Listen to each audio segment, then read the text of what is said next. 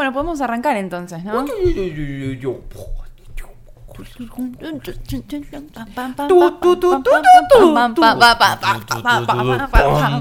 ¿Cómo era? No me acuerdo, no me acuerdo. Bueno, estamos acá de nuevo. Estoy contenta. Este capítulo lo venimos, lo venimos elaborando un montón, boludo. La posta. La posta. Lo elaboramos un montón. Pará, yo decía de no hacer introducciones. ¿Ok? ¿No puedo decir eso? Porque siempre decimos lo mismo. Siempre decimos, ay, este capítulo está va a estar buenísimo, con muchas ganas. Pues siento que siempre se dice lo mismo en todos los podcasts. Ay, boludo, porque tenemos muchas ganas de hablar de esto. No sé qué, estoy re entusiasmado con el tema de hoy. Sí, ya sé, boludo. ¿Y Ya me imagino. ¿Cómo arrancarías?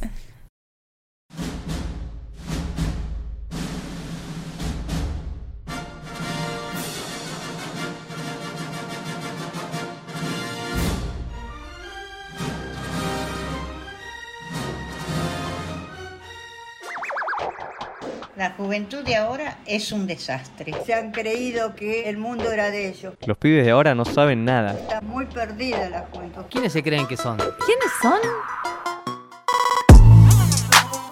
Control Z.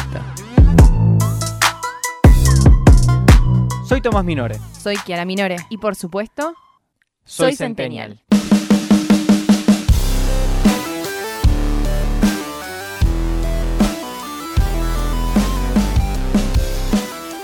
Yo quiero arrancar con la definición de salud mental de la OMS. Y la voy a, la voy a decir textual. Definitoria. Eh, la OMS define a la salud mental como un estado de bienestar en el cual el individuo se da cuenta de sus propias aptitudes, puede afrontar las presiones normales de la vida, puede trabajar productiva y fructíferamente y es capaz de hacer una contribución a su comunidad. Para este capítulo que, tan grande que me parece que, que- que quisimos encarar, trajimos a alguien para que nos ayude, para que nos dé la mano, para que sume una voz más a, a- a esto que, que a veces parece que somos nosotros dos y siento que Para que dejemos de dar un poco de cátedra a nosotros dos y venga alguien que, que posta estudió. lit, lit, lit y que se recibió.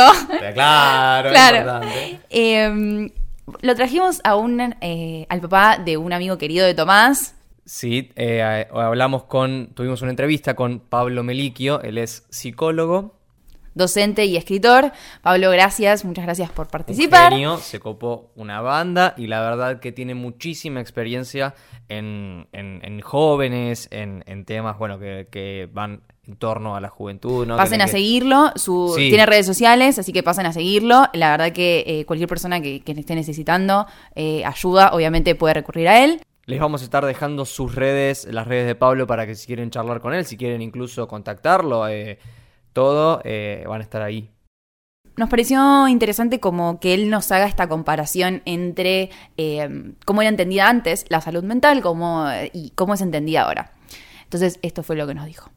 La salud mental en la historia de la humanidad fue tratada acorde a políticas eh, sociales, comunitarias. De hecho, hay casos de personas que convulsionaban y en la Edad Media decían que estaban endemoniados, ¿no? O endemoniadas. Es decir, después se descubrió que eran convulsiones. Entonces, una persona que. Digamos, ahí la medicina, buenísimo, porque descubrió eh, que, habían eh, patologías que hacía que la persona larga espuma se le vayan los ojos para atrás, se muerda la lengua, saque espuma, no sé, una gran convulsión. Y antes era, está endemoniado, endemoniado, y, y los prendían fuego. Los manicomios, históricamente, está lo que llamaban en un momento las naves, la nave de los locos, ¿no? Meter a los locos en un barco y largarlos a la deriva, eso en la Edad Media, ¿no? Eh, eh, matarlos por, por diferentes, en- encerrarlos. Eh, y ahora, bueno, parece que hay más la onda de los chalecos químicos. Antes eran matar o encierro, o hay historia de, locos y locas encerrados en sus casas, ¿no?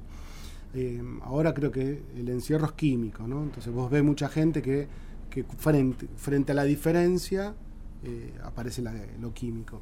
Esto no para mí es ahora sigue habiendo toda una línea psiquiatrona, me- me- me- me- desde la medicación como, como regulación de las emociones. Hay que entender también que, o sea, hablar de salud mental y bienestar como estamos planteando en este capítulo, tampoco es que existe hace un montón de tiempo. O y sea, encima, algo que pensé, pensé ahora, hace, o sea, en el siglo, alrededor del siglo XX se empieza a pensar, pero ni siquiera se empieza a hablar Tal Solo a pensar. Entonces, sí, sí, sí, Y, sí. y- y yo no sé si nuestros abuelos tenían tan en cuenta su salud mental como, che, anda al psicólogo si necesitas y está abierta la puerta, ¿no? Eh, como que es más reciente de lo que tal vez podríamos llegar a, a entender. Sí, y aparte no había, o sea, esta concepción de... Como que le voy a llevar un plano más al plano feminista, pero eh, ya de por sí las mujeres que eran consideradas como histéricas o, eh, no sé, eran consideradas brujas, se las quemaba, se las mataba, a los locos, a los locos, entre muchas comillas, se los encerraba en manicomios y se los dejaba ahí, tipo, para no, eh, para no tener que atender, ¿se entiende? O sea, para no tener que atender a la gente que se desviaba de la norma. Y eso es algo que trata mucho, bueno, vamos a tratar en este capítulo, pero lo, lo principal, como lo primero que quiero mencionar y que me parece eh, súper importante porque no está tan alejado del momento en el que estamos viviendo, que es que hace no muchos años, tipo 50, 60 años, la salud mental era entendida alrededor de eh, los fármacos, ¿no? Eh, y, y esto es algo que Pablo trata y le preguntamos y esto fue lo que nos dijo. Igual no creo que te- esté muy en, en el pasado. Yo creo que se sigue considerando.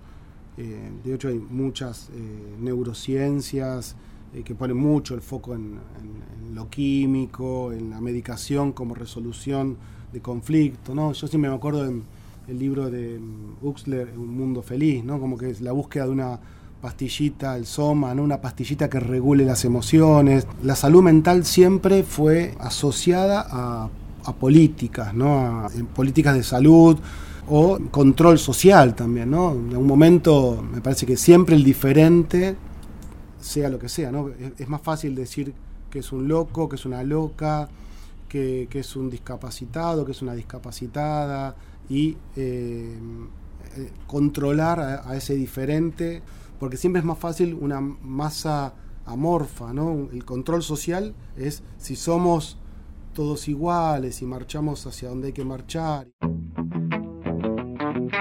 Toda la otra, mm, la otra tierra, que es la tierra donde nos movemos los psicólogos, los psicoanalistas, es tratar la singularidad, ¿sí? entender que la salud mental eh, y la salud física y la salud espiritual digamos, hacen a que uno sea uno mismo, no, no, no pasa por eh, calmar las emociones, sino encontrar, bueno, quién soy. Yo el otro día decía eh, en, en otro, en otra charla eh, que antes de pensar en, la eh, autoestima, ¿no? Cuánto me quiero, bueno, es el autoconocimiento. Esto es lo que apuntaría un- una terapia, ¿no? Frente a otra ciencia, a lo mejor lo que hace es cuando una persona tiene autoestima baja o alta, ponemos autoestima baja, uno podría pensar en una depresión en extremo, y autoestima alta podríamos pensar en una persona maníaca. Bueno, ¿cómo se regula esto? Bueno, con, con alguna medicación estabilizante de la conducta. En cambio, una terapia haría, bueno, a ver por qué estás tan pila, tan arriba, o por qué estás tan abajo, de qué habla estos síntomas que te ponen en este lugar, este, ¿no? Invitar a pensar, ¿no? Pensé que la salud mental sería eso, ¿no? Como, como ir despejando variables para que encuentres un, equilibrio. Yo lo que quiero retomar de, de esto que dijo Pablo es eh, cómo nosotros somos entendidos como una unidad. A mí me pasó que mm, durante la pandemia eh, me di cuenta que la- no la estaba pasando bien. Eh, que tenía un trabajo que no me gustaba, que no sabía cómo salir de esa situación. Eh, tuve, gracias a ese, trabajo, eh, reacciones alérgicas, eh, se me caía el pelo, no sé, tenía expresiones en mi cuerpo de esa situación que estaba atravesando.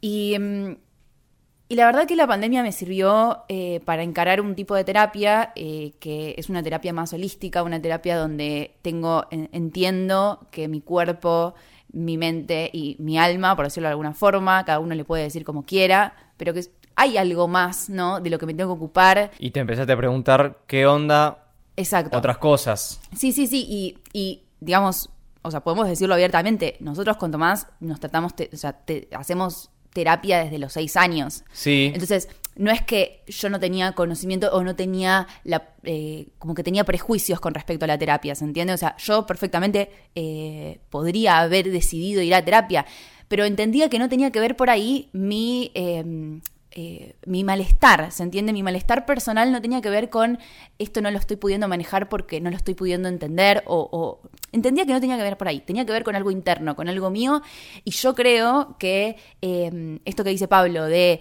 eh, cuerpo, mente, espíritu, ¿no? O sea, que somos uno. eh, ta- también como que el bienestar para mí tiene que pasar por ahí, tiene que pasar por eh, cultivar todos los aspectos que uno considere eh, que, que componen su ser. Claro, que, que influyen en su vida. Eh, las relaciones con otros, con tus padres, las relaciones laborales, cómo te sentís con... Y también para los adultos, ¿no? Podemos hablarlo con tus hijos. Porque también al conocernos y al autoevaluarnos, ¿no? Eh, creo que podemos detectar cosas que nos hacen bien, personas, momentos eh, de, mm, por ejemplo, no sé, me esforcé en este eh, trabajo que hice, bueno, entonces ahora me voy a dar un gusto y voy a hacer esto, ok.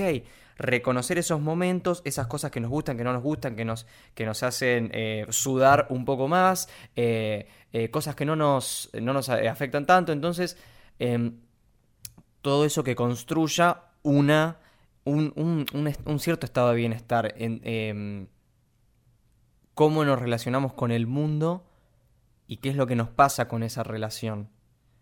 Escucharse a uno mismo y, y pensar qué me sucede. Y eh, en ese, con la pandemia sucedió que casi que todo el mundo se lo empezó o a preguntar creo porque no tenía otra cosa que hacer. También hay una cuestión, eh, no sé, siempre voy a traer este punto porque, porque sí, porque me sale. Lo que digo es, eh, hay un montón de gente que obviamente no se pudo replantear cuál es su propósito en la vida. Un montón de otra gente, sí. Y digo, existencialmente, como especie, ¿entendés? Como especie, algo ya más, grande, y esto lo retoma Pablo en algún momento, eh, pasó algo que es que el contexto nos modificó nuestra vida interior. No sé, esto de empezar a comer en casa, ¿entendés? Y cambiar nuestra alimentación y darnos cuenta de todo tiene que ver con, esto, ¿entendés? Con, con esto de eh, entender que eh, el sistema te estaba pidiendo algo que, que- que ya no podemos sostener, ¿entendés? Que la vida que llevábamos hasta ese momento no la podemos sostener más eh, y que necesitamos cambiar. Explica que diferentes, al día de hoy, ¿no? Hay diferentes terapias y esas diferentes terapias encaran de diferente forma la Los salud problemas. mental. Claro. Entonces, es- o sea, al- por ejemplo, los psicólogos o los eh, psicoanalistas, Psiquiatras. sí, también, eh, encaran más del lado del psicoanálisis. Él como va del lado de- desde ese lugar y es como una charla, es como que vos te conozcas. Bueno, Claro, eso, te va a escuchar, te va a entender a ver qué es lo que te pasa a vos con ese problema para meterse en tu cabeza y decir, ok, ok.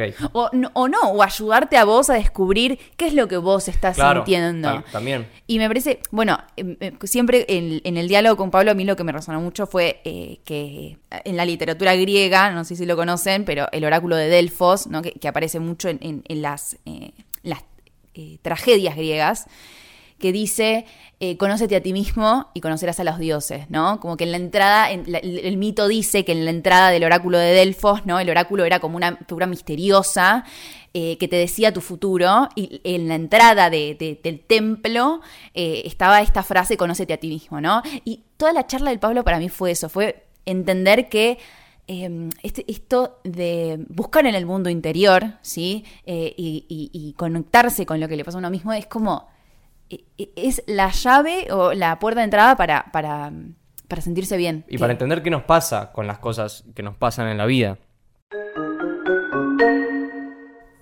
Hay otra cosa que, que, que me pareció recopada que habló Pablo, fue sobre los agrotóxicos mentales, porque en realidad todo esto surge, eh, la idea de hacer un capítulo sobre bienestar, surge a partir de que en la pandemia nosotros, yo siento que eh, una cuestión generalizada de eh, buscar, de hecho Pablo lo dijo, de hecho Pablo lo dijo, ahora que lo pienso, dijo en un momento que aumentó la cantidad de consultas durante la pandemia, ¿te acordás? Mira, sí. Y eso me pareció re loco.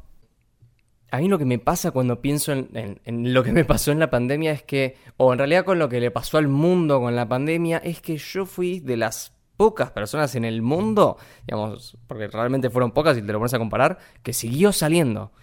Yo en la pandemia me puse a laburar de pedido ya, creo que hace una semana o, un poquito más, que me puse el buen pedido ya. Entonces recién arrancaba, entonces eh, de repente salí y no había nadie en la calle. Bueno, pude salir, pude ver, pude, pude sentirme diferente y claramente ha sido dif- diferente en realidad lo que le pasó a mucha gente que se quedó en la casa, que se quedó con un montón de tiempo para ellos y, supongo que hubo un montón de, cuestiones que empezaron a salir a la luz, problemas o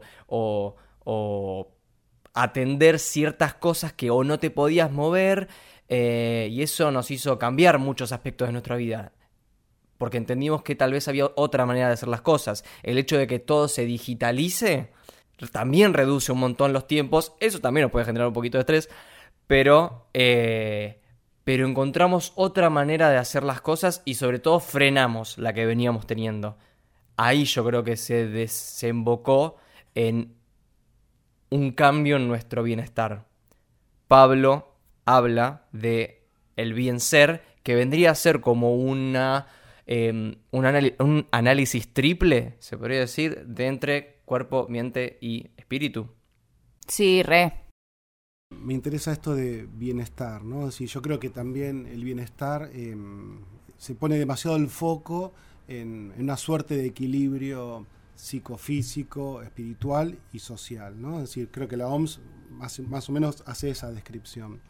Pero para mí antes de pensar en el, en el bienestar, yo estoy más a favor del bien ser, ¿no? Decir, porque el bienestar no es posible, a mí me parece, si uno primero no está bien consigo mismo. El bien ser, que me parece que es lo determinante y donde ahí entra la psicología, eh, no, no se le da importancia porque me parece que sigue siendo siempre como determinante y en pandemia también. Todo el tiempo se habla de el cuidado del cuerpo, el no contagio, ¿no? De hecho, las medidas, eh, los protocolos, las medidas este, de cuidados eran justamente eh, la, distancia social, el barbijo, la higiene, ¿no? La higiene física. Entonces me parece que hay que pe- pensar ahora en la higiene mental. Durante la pandemia eh, empecé a notar que existe, por lo menos en, en mi caso, eh, entender a la salud como algo integral y no como aspectos separados. Me pasaba que había cosas que me sucedían que no encontraban explicación, no, o sea, yo estaba sana eh, o me consideraba una persona físicamente sana. eh, Claro. eh, no entendía que no me pasaba algo en, en mi cabeza, como que hab- había entendía lo que me estaba pasando, pero sin embargo no podía tratar emocionalmente o internamente asimilar lo que me sucedía. No puedes entender qué te pasaba. Claro, o sea, para mí la pandemia fue particularmente incómoda en ese sentido, porque porque siento que empezó a mm, eso es lo que digo, fue incómoda, pero no, no es, para, o sea, para algunas personas puede haber sido mal en el sentido negativo. Para mí fue súper positiva porque me invitó a salir de ese lugar eh, cómodo en el que yo me encontraba. Es que nos dijo un poco a todos, che, lo que venías haciendo hasta ahora, no lo vas a poder hacer. Busca otra manera. Bueno. Y ahí de repente todos hicimos un- una vuelta de tuerca en nuestra vida. E- Y, y tal vez muchos aspectos de ellos fueron eh, cuestiones que afectaban nuestra, nuestra mente, nuestra... Sí, a mí me pasaba que en realidad como eh, yo empecé a ver mi, mi, ser como una, cosa más espiritual, por decirlo de alguna forma. O sea, no le quiero dar nombre porque entiendo que para cada persona puede ser distinto. Hay personas que trabajaron más su eh, religiosidad, ¿no? De hecho, investigamos que eh, en la pandemia, en el informe del gato y la caja, que es una, una plataforma online donde científicos eh, hacen investigaciones, la recomendamos, súper recomendamos, eh, son cracks en lo que hacen. Y los chicos lo que reconocieron es que hay una relación entre las personas que practicaron meditación, que eh, consumieron algunas sustancias alucinógenas y que, por ejemplo, tenían alguna práctica religiosa, ¿no? Estos tres tipos de personas tuvieron menores niveles de ansiedad, depresión, ¿no? Como pudieron atravesar mejor la pandemia que por ahí otras que no practicaron de forma regular eso. Entonces me parece como que, en mi caso, yo por ejemplo empecé a practicar meditación, a eh, hacer yoga, a eh, empezar una terapia que me permita como conectar con otra parte de, de mi ser y entendí que en realidad, o sea, yo hice todas las terapias habías y por haber, chicos, o sea, ¿entendés? O sea, nosotros con Tomás vamos a terapia desde los seis años. Psicólogo, psicoanalista, me drogué, hice Bueno. yoga. Pero lo que digo es como, o sea, no me considero una persona que no haya pasado por terapias, ¿entendés? Incluso, O sea, yo hice todo real. este, Astrología, carta astral, carta natal, ¿Y cómo carta solar. pero, sin embargo, tuviste tus quilombos. Obvio, pero porque, porque sí, obvio. O sea, es lo que digo. Para mí, eh, de hecho, Pablo nos comentaba que aumentaron la cantidad de consultas durante la pandemia. Para mí fue fundamental eh, el hecho de, de salir de mi zona de confort. Y ahora miro y digo, ok, lo que queda para adelante es seguir trabajando en, en esto, en mi bienestar personal, y mi bienestar personal está compuesto de todas estas cosas, que seguir manteniéndolo, o sea, no hacer como que, bueno, listo, esto ya pasó y ya, y dejarlo, sino que seguir laburándolo y, y nada, y seguir construyendo algo que a mí me haga bien. Tal cual. También un poco de lo que nos decía Pablo es que nos pasaba, eh, sobre todo tal vez en, tal vez a nuestros padres, eh, porque se generó un miedo en la pandemia de que era no poder ver a la gente con la cual por lo menos no vivías. Entonces a tus abuelos, eh, yo creo que, que nuestros padres se preocuparon bastante porque no lo podían ver, no podían eh, saber cómo estaban y es una, es una mm, enfermedad que atacó o podía atacar más gravemente a personas adultas. Entonces había como un cierto Temor. Sí, o pánico, como que mm, Pablo habla de eh, agrotóxicos mentales que nos regaron con ellos. Sí, y, y, y- y la verdad yo como que lo linkeo mucho con los con los padres, entonces porque, porque pensé en los abuelos que, que nada, que podían estar ahí, entonces em, realmente Pablo lo explica muy bien y se lo vamos a poner porque es un genio. vivir en un contexto donde no puedes abrazar a tus seres queridos, donde estás distante y con miedo, ¿no? con miedo permanente, porque el miedo es un sentimiento normal y esperable, pero esto era permanentemente miedo.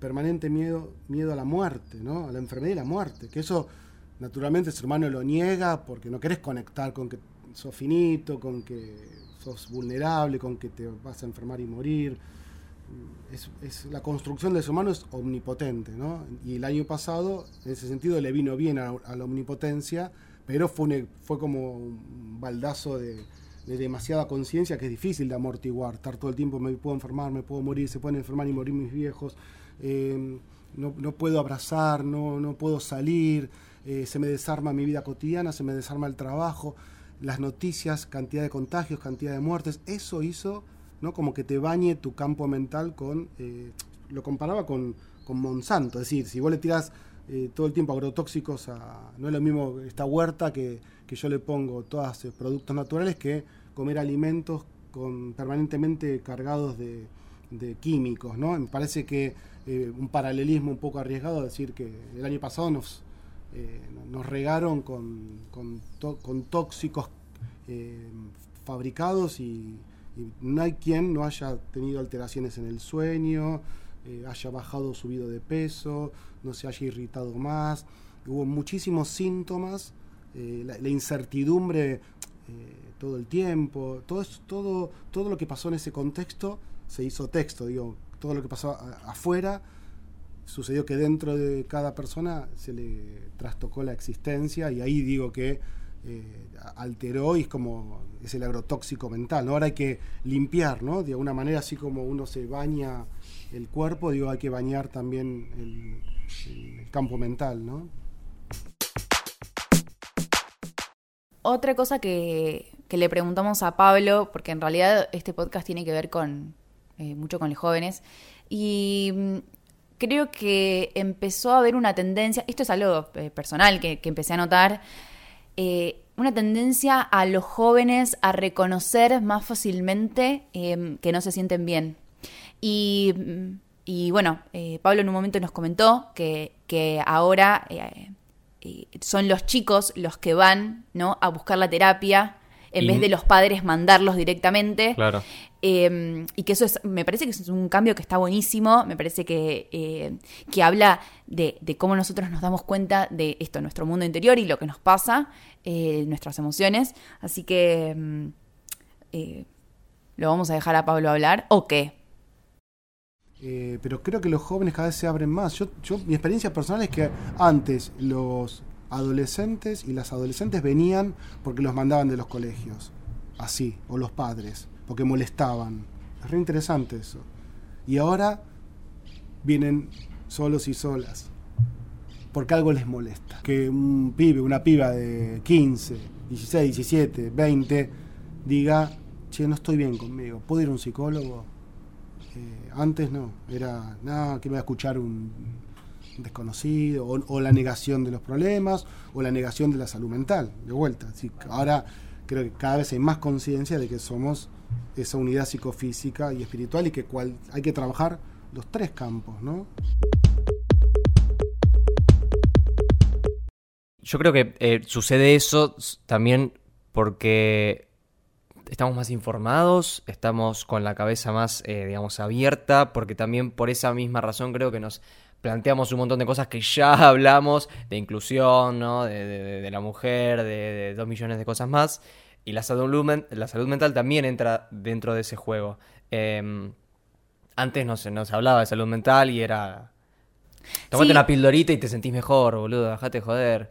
Em, yo creo que, em, que empezó a haber muchas más conciencia, pero al mismo tiempo lo que veo, no sé si vos lo notaste también, pero lo que veo es que hay una cierta reticencia. O sea, veo que por un lado eh, mucha gente joven quiere y fomenta y se anima a ir a un psicólogo. De hecho, muchos de mis amigues que me, me llena, o sea, me, me pone muy contenta porque esto, nosotros vamos desde muy chicos y lo tenemos como algo incorporado, pero muchos de mis amigues que yo los veía que la estaban pasando mal y yo les decía, anda a un psicólogo, anda a un psiquiatra, anda a terapia, anda, tratate.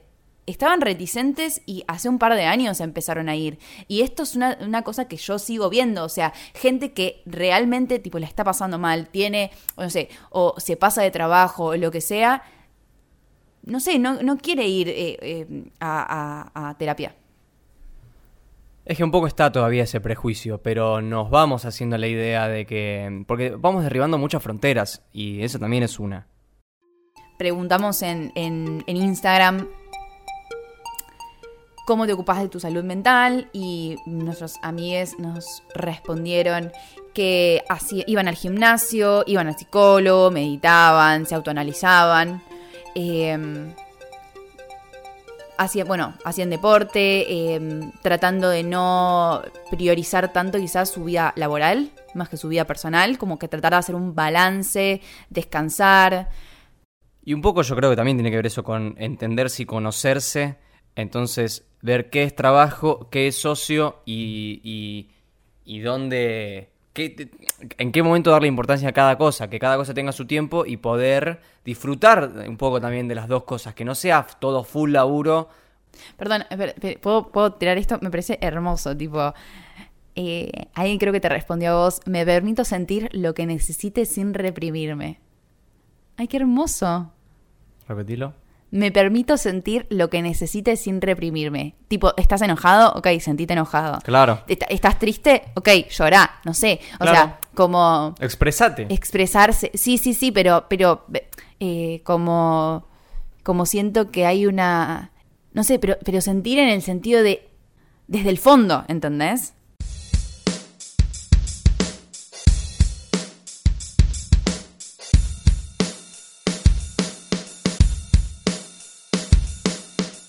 En sintonía con esto que decía Pablo de los agrotóxicos mentales, eh, y, me parece que está muy relacionado al hecho de, de la sobreinformación que recibimos constantemente eh, sobre los estímulos, esto del tener el celular todo el tiempo, las redes sociales. eh, me parece que son, son como anestésicos. O sea, esto es una opinión personal, no lo dijo Pablo, pero a veces me pasa a mí misma que, mm, que por ahí me, me siento mal eh, o me siento angustiada o me pasa algo y mm, entro, entro a redes.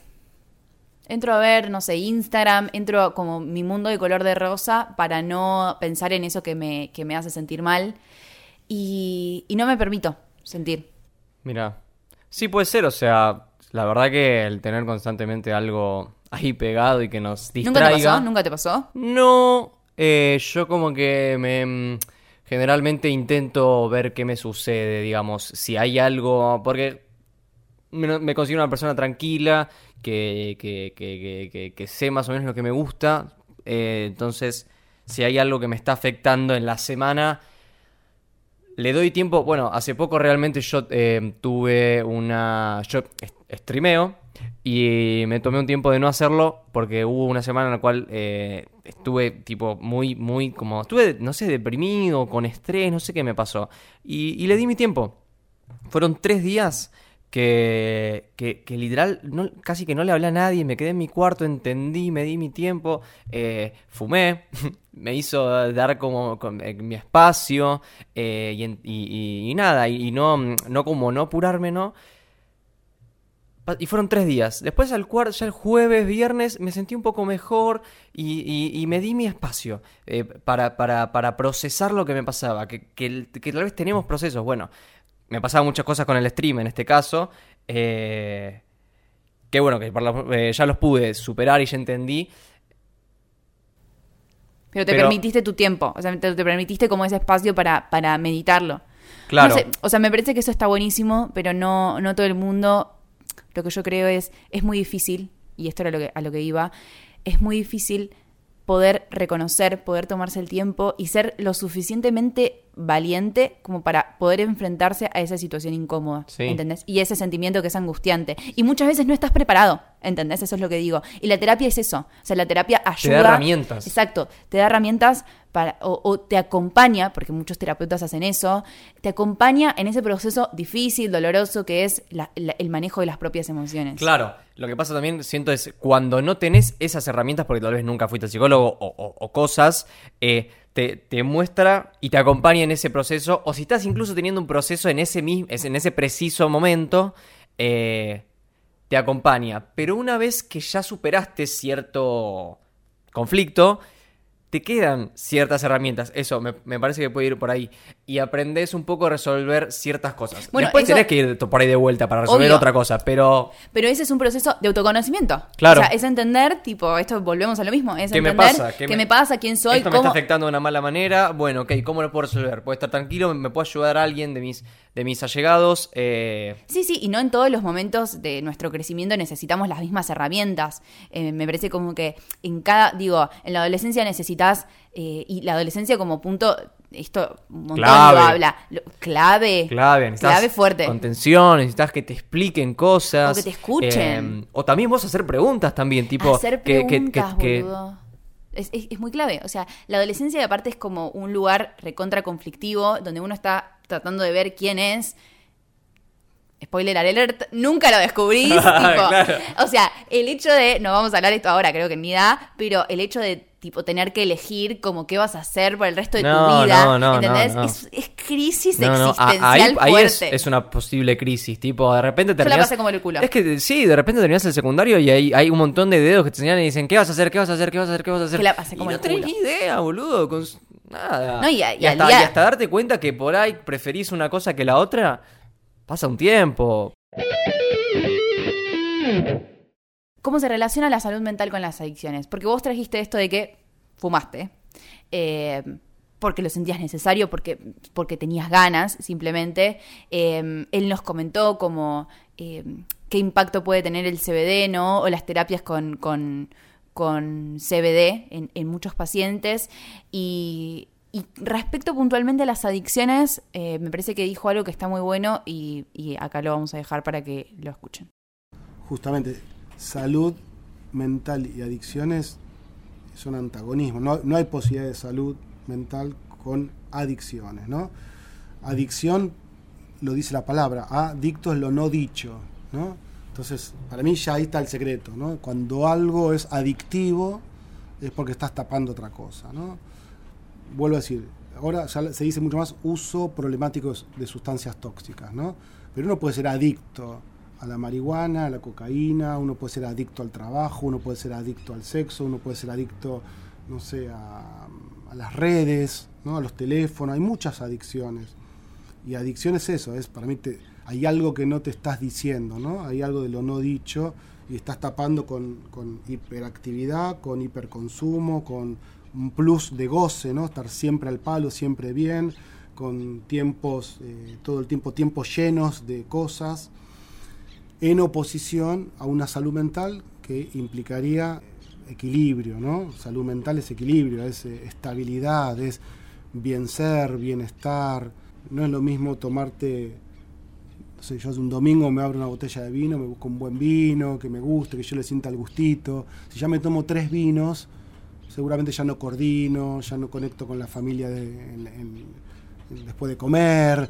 Ya te pone en un mambo de desconexión o de conexión extraña con los otros, eh, que no es lo mismo que el placer, el disfrute, lo agradable, que tiene más que ver con la salud mental, ¿no? Una de las cosas que a mí me quedó sonando mucho, y ya para ir cerrando, eh, de todas las cosas que dijo Pablo que estuvieron fantásticas, es cómo encontrar un equilibrio, o por lo menos que hay que encontrar cierto equilibrio entre lo que pasa virtualmente y presencialmente. Em, porque nosotros fuimos con la idea, eh, el detrás de escena les cuento, nosotros fuimos con la idea de hacerle unas preguntas a Pablo ahí por WhatsApp y que nos responda. Y listo. Y de repente, para que también, si, si les gusta, los vayan conociendo y se acerquen a él, nos dijo, no, paren chicos, acérquense a mi casa y, y- y vemos Charlemos. que... Y charlemos, y charlemos. ¡Pum! Y de repente terminamos hablando con él, como habrán escuchado, estamos en el patio de su casa, se escuchan un montón de pajaritos, un montón de cosas, y nos decía, hay que entender eh, que, que el mundo real no es lo que pasa en las redes. Decía, yo publico esto, esto y lo otro en determinadas redes, y después es como mi lado más profesional, más armado, más construido, pero después me pasan un montón de cosas, incluso a mí, claramente.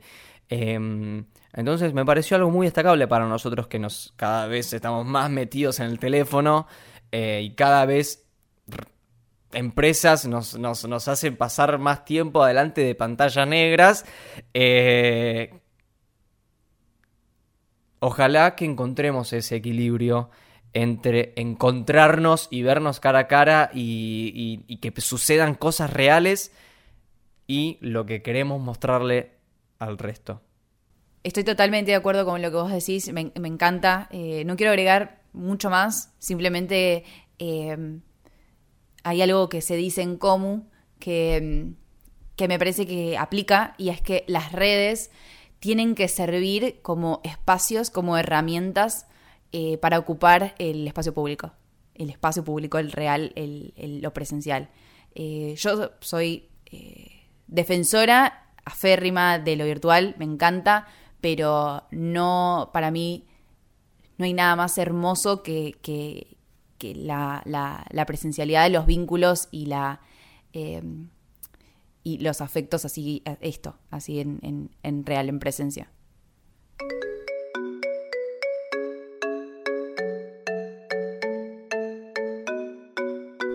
Bueno, el hashtag. El hashtag de este capítulo va a ser eh, Bienestar Z. Eh, Nada, los invitamos a compartir sus eh, opiniones, sentimientos, emociones eh, con nosotros. Si hay algo que quieran eh, Como siempre, alguna experiencia que hayan tenido Total. yendo al psicólogo. O durante la pandemia. O durante la pandemia, por favor. Sí, que claramente no hay nadie que no haya cambiado algo en la pandemia. Sí, sí, a mí me gusta decir que como que si quedaste, in- o sea, como que si la pandemia te quedó, quedaste in- in- indefinido me sale, pero como si quedaste indiferente con la pandemia, algo no hiciste bien con la pandemia. Ah, ok, ok. Como que hubo un laburo que deberías haber hecho, tal vez. sí, podría ser, estaría bueno. Bueno, cuéntenos que lo vamos a estar escuchando. Eh, muchas gracias por escucharnos. Yo soy Kiara Yo soy Tomás. y esto fue Control Control, Z. Z.